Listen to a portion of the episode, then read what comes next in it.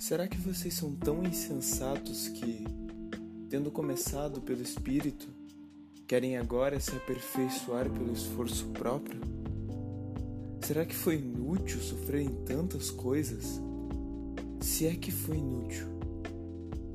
Gálatas 3, versículo 3 e 4. Fala, meus queridos, como é que vocês estão? A graça e a paz de Jesus. Amém? Tema de hoje é rendição, salvação, santificação.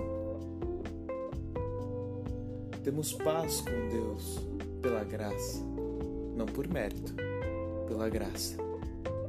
Pois pela graça sois salvos mediante a fé. Não vem de vós, é dom de Deus, diz Paulo aos Efésios.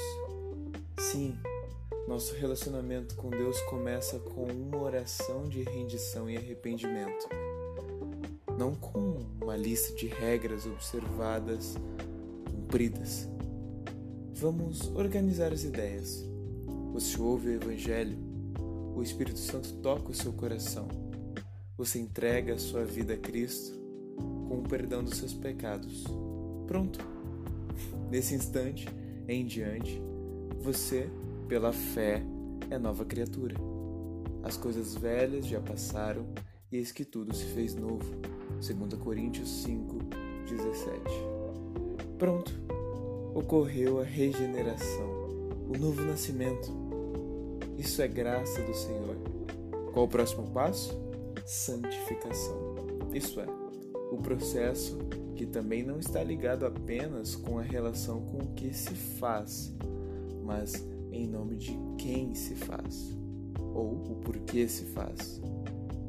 Esse processo envolve entrega, sacrifício de louvor a Deus, abrir mão e insaciar os apetites da carne para alimentar o espírito com as virtudes do Espírito Santo, e por este motivo, tendo o caráter transformado segundo a vontade do Senhor. Notou?